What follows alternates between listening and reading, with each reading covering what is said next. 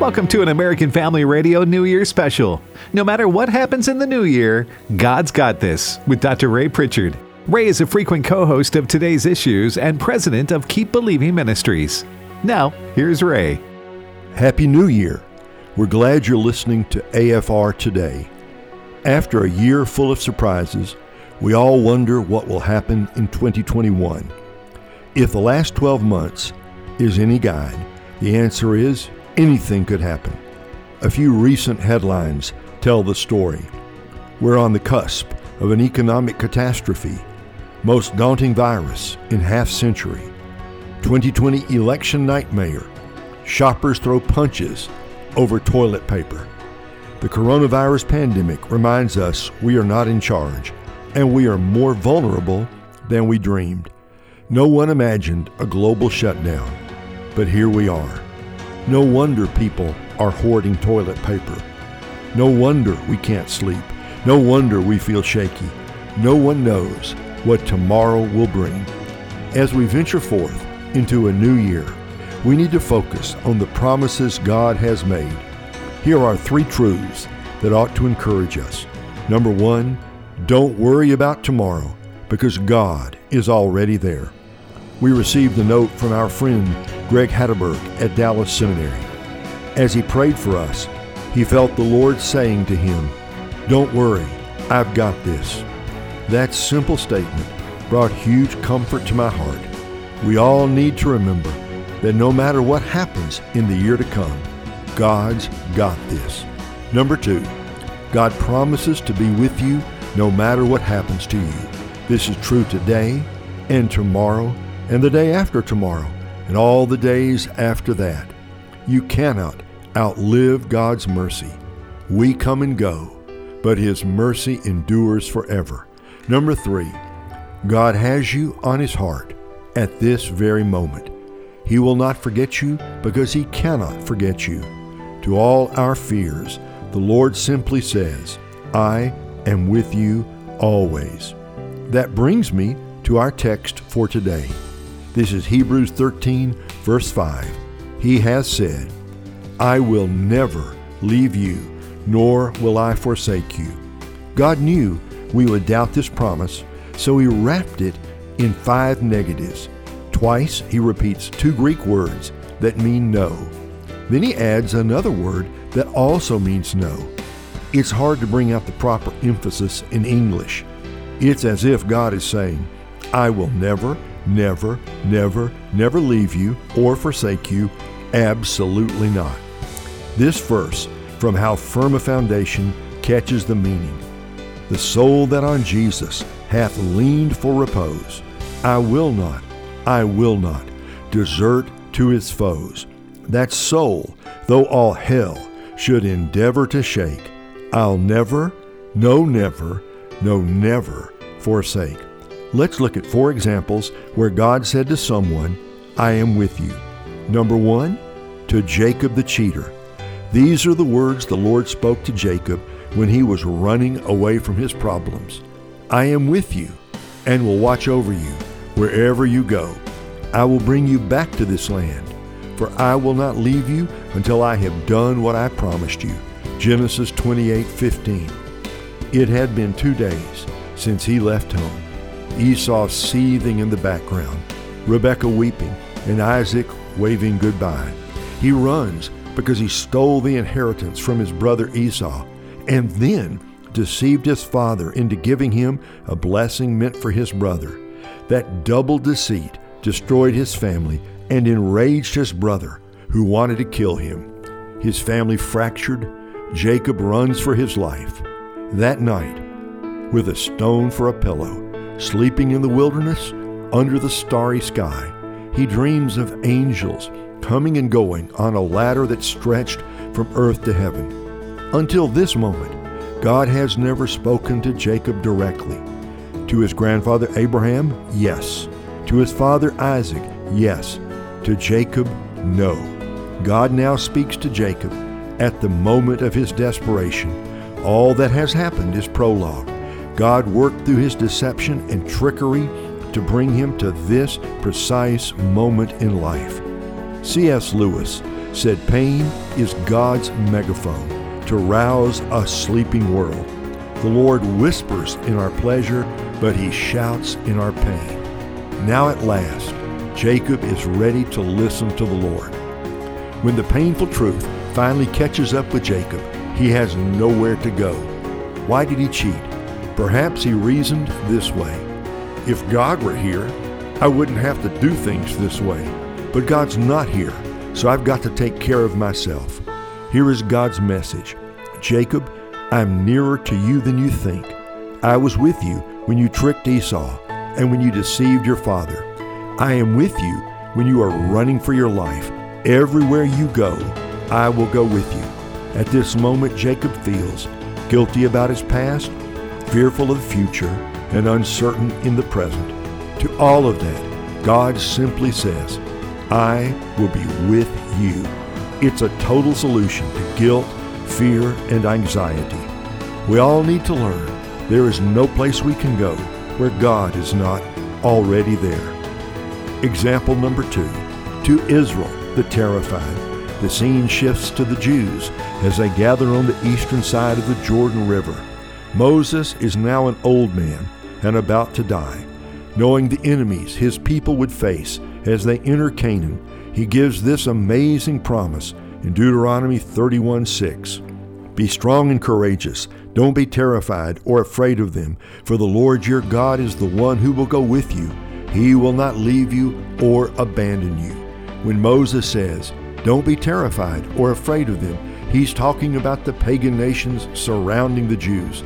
The list includes the Hivites, the Hittites, the Girgashites, the Amorites, the Edomites, the Moabites, the Jebusites, the Perizzites, and the Philistines. That's a daunting list of bad guys. For the moment, let's focus on what the Jews had to do first. They must cross the Jordan River. But what's on the other side? The Promised Land and the enemy. But that is not unusual. When Paul wrote his first letter to the Corinthians, he offered this comment on the situation in Ephesus A great door for effective work has opened to me, and there are many who oppose me. 1 Corinthians 16 9. That's always the case, isn't it? Opportunities and enemies often go together. One man put it this way The door of opportunity swings on the hinges of opposition. I recently read a book about Winston Churchill called The Splendid and the Vile. It chronicles his first year as Prime Minister. Back then, in those early, difficult days, the Nazis seemed unstoppable, and the eventual destruction of England seemed inevitable. Hitler so far was undefeated as his armies rolled across Europe. In his first speech as Prime Minister, Churchill spoke with brutal honesty. I have nothing to offer but blood, toils, tears, and sweat. The following years proved the truth of his words. The Jews, you see, faced a math problem. If you stacked up the armies, there were way too many bad guys for them to fight. They were doomed to defeat. But the question is always who is on your side? If God is with you, you can't lose. It's as simple as that. Yes, there will be blood, toil, tears, and sweat. But when you fight with God on your side, you cannot lose. That's the message to God's people. Example number three to Joshua the fearful. Now we run the clock forward a few weeks. Moses is dead, and Joshua now leads the people of Israel. They still must cross the Jordan River and begin the long series of battles that would take seven years to complete. The question has become very personal. Is Joshua up to the challenge? Here is God's promise to him No one will be able to stand against you as long as you live. I will be with you, just as I was with Moses. I will not leave you or abandon you. Joshua 1 5. As you think about this stupendous promise, don't overlook one little phrase as I was with Moses. Joshua knew all about Moses because he had been his right hand man for many years. Moses stood before Pharaoh and said, Let my people go. When Pharaoh said no, Moses repeated those words. God then hardened Pharaoh's heart so that he would not show mercy. Then the plagues came down boils and frogs and darkness and hail and water turned to blood. Pharaoh still would not relent. Finally, one terrible night, the death angel passed over the land, taking the life of every firstborn son in Egypt. Only those with the blood of a lamb on the doorpost were spared. Only then did Pharaoh grudgingly relent. When the people of God were trapped at the Red Sea, Moses stretched out his staff, and the waters parted, so they walked across on dry ground. Later, Moses went up Mount Sinai to talk to the Lord face to face. He came down with the Ten Commandments, written in stone by the finger of God. Miracle after miracle happened while Moses was alive. For 40 years, their shoes never wore out. For 40 years, they never ran out of food. For 40 years, they never lost a battle. Moses, what a man. I don't blame Joshua for feeling inadequate. How do you follow George Washington or Abraham Lincoln? How do you replace a legend? Will God be with Joshua as he was with Moses? The answer is yes. Why? Because God said, I will never leave you. That's a wonderful promise. Most of us know the antiphonal chant that goes like this God is good all the time, and all the time, God is good. That chant started in the churches of Nigeria. When I mentioned that in one of my sermons, a woman in Lagos, Nigeria, wrote me with an additional bit of information. It's true. We do say that in our churches, but we add a phrase. After we say that chant, everyone says in unison, I am a witness. God is good all the time. And all the time, God is good. I am a witness. That's good. That's powerful. That's biblical.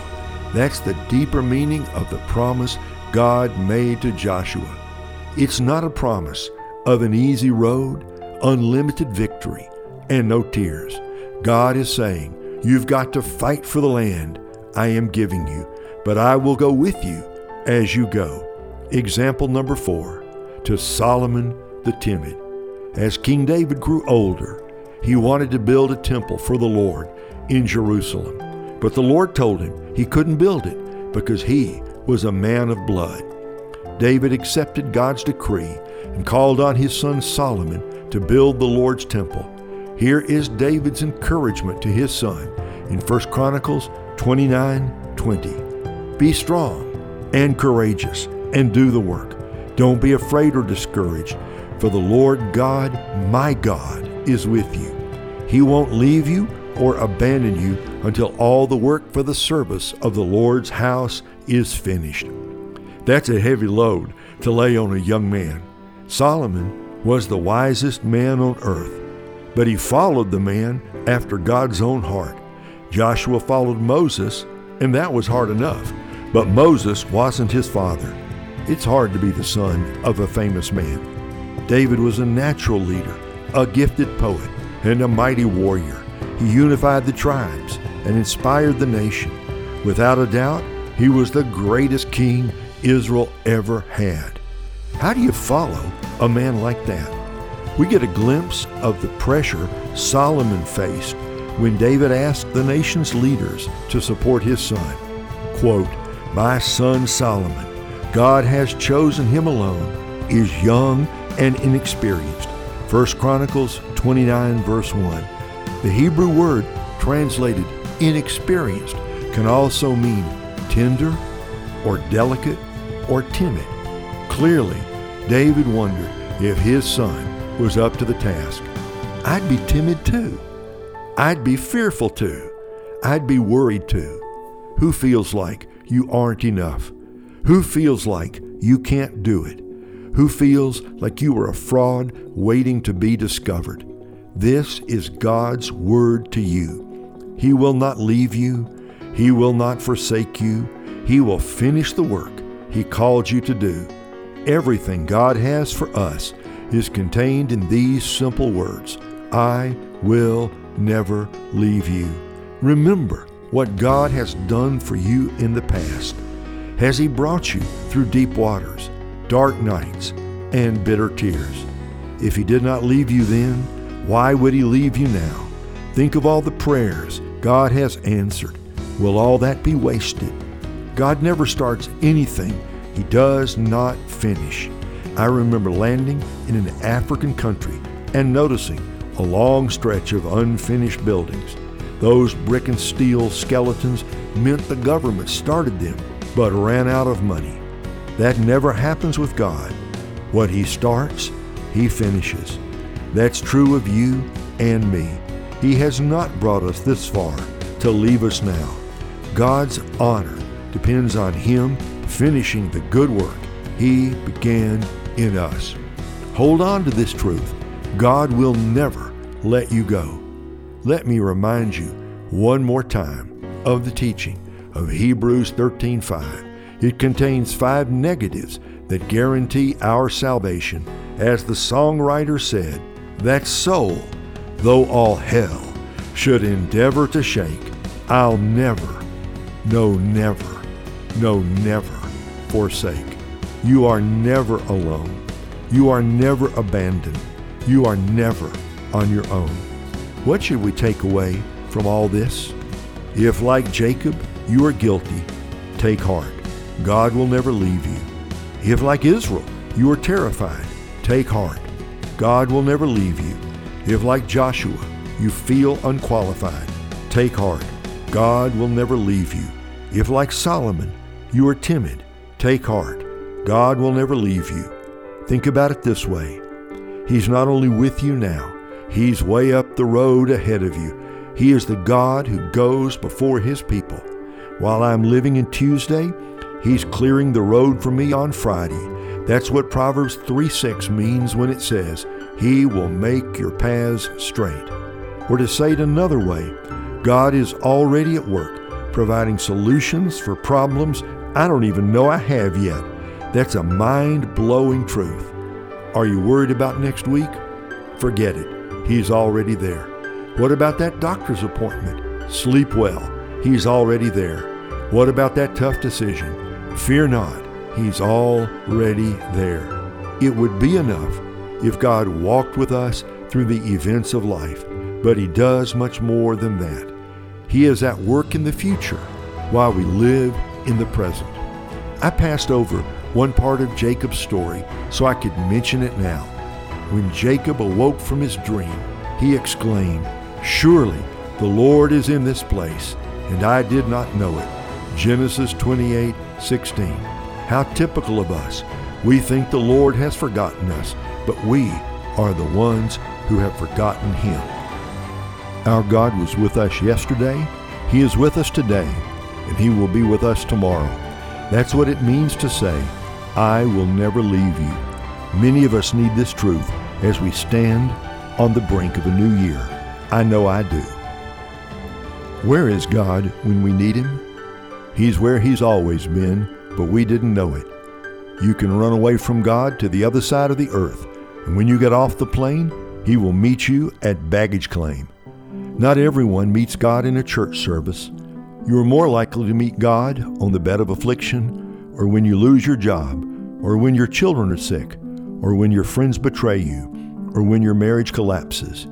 You're more likely to meet him after the accident than during the coffee hour on Sunday morning. Often we don't pay attention to the Lord until tragedy strikes. Then we look up to heaven and say, Surely the Lord is in this place, and I did not know it. That brings us back to the great promise you are never alone. Let me tell you how I learned this. Soon after graduating from seminary, my wife and I moved to Southern California, where I became the pastor of a small church in suburban Los Angeles. In the beginning, my wife played the piano while I led the music and preached the sermon. I also helped teach a class of fifth and sixth grade boys. One weekend, we took the boys to a retreat at a camp in the mountains above San Bernardino. I have forgotten everything about that retreat except for this. The speaker wanted to impress on the youngsters that God would never leave them. He told us to hold up our right hands and, starting with the thumb, he had us repeat this phrase, touching a different finger with each word I will never leave you. Try that right now. Hold up your right hand and touch your fingers as you say, I will never leave you. How powerful is that simple exercise? It's been 40 years, and I still remember it. I came to Christ over 50 years ago. Though I have often failed the Lord, He has never failed me. When I have stumbled, the Lord has picked me up. Never once has He failed to keep His promises to me. After a half century of walking with Christ, I can affirm with my life what the Bible says I am not alone, and neither are you if you know the Lord. When Jesus died on the cross, He paid the price so you could be forgiven. He's the only Savior you will ever need. Come to Him, believe in Him, run to the cross. If you trust in Jesus, He will never leave you, not in this world or the one to come. He will walk with you on your journey. He will stay by your side as you take your last breath, and He will welcome you into your eternal home. To those of you who may be worried about the new year, let me remind you that our God reigns. He knew about the pandemic, He knew about the unrest, He even knew about the presidential election. Our God reigns. No matter what happens next year to you and me, our God reigns. He's in charge, He's in control, he knows what He's doing, and He is doing it. Rest in that thought. I began by talking about the frightening conditions we see all around us. Our world is in crisis, and no one knows what tomorrow will bring. The COVID 19 pandemic has taught us that we are more vulnerable than we thought. Our leaders cannot save us, and we cannot save ourselves. At the start of the pandemic, a young mother wrote me saying she felt unprepared for what lies ahead. Most of us feel the same way, but if hard days are coming, we won't have to walk through them alone. We have God's Word, we have the Holy Spirit, we have the body of Christ, and we have the Word of the Lord who said, I will never leave you.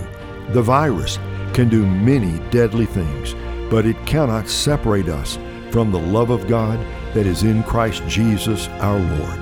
God's Word gives us an anchor that can hold us when the waves of trouble rise on every side.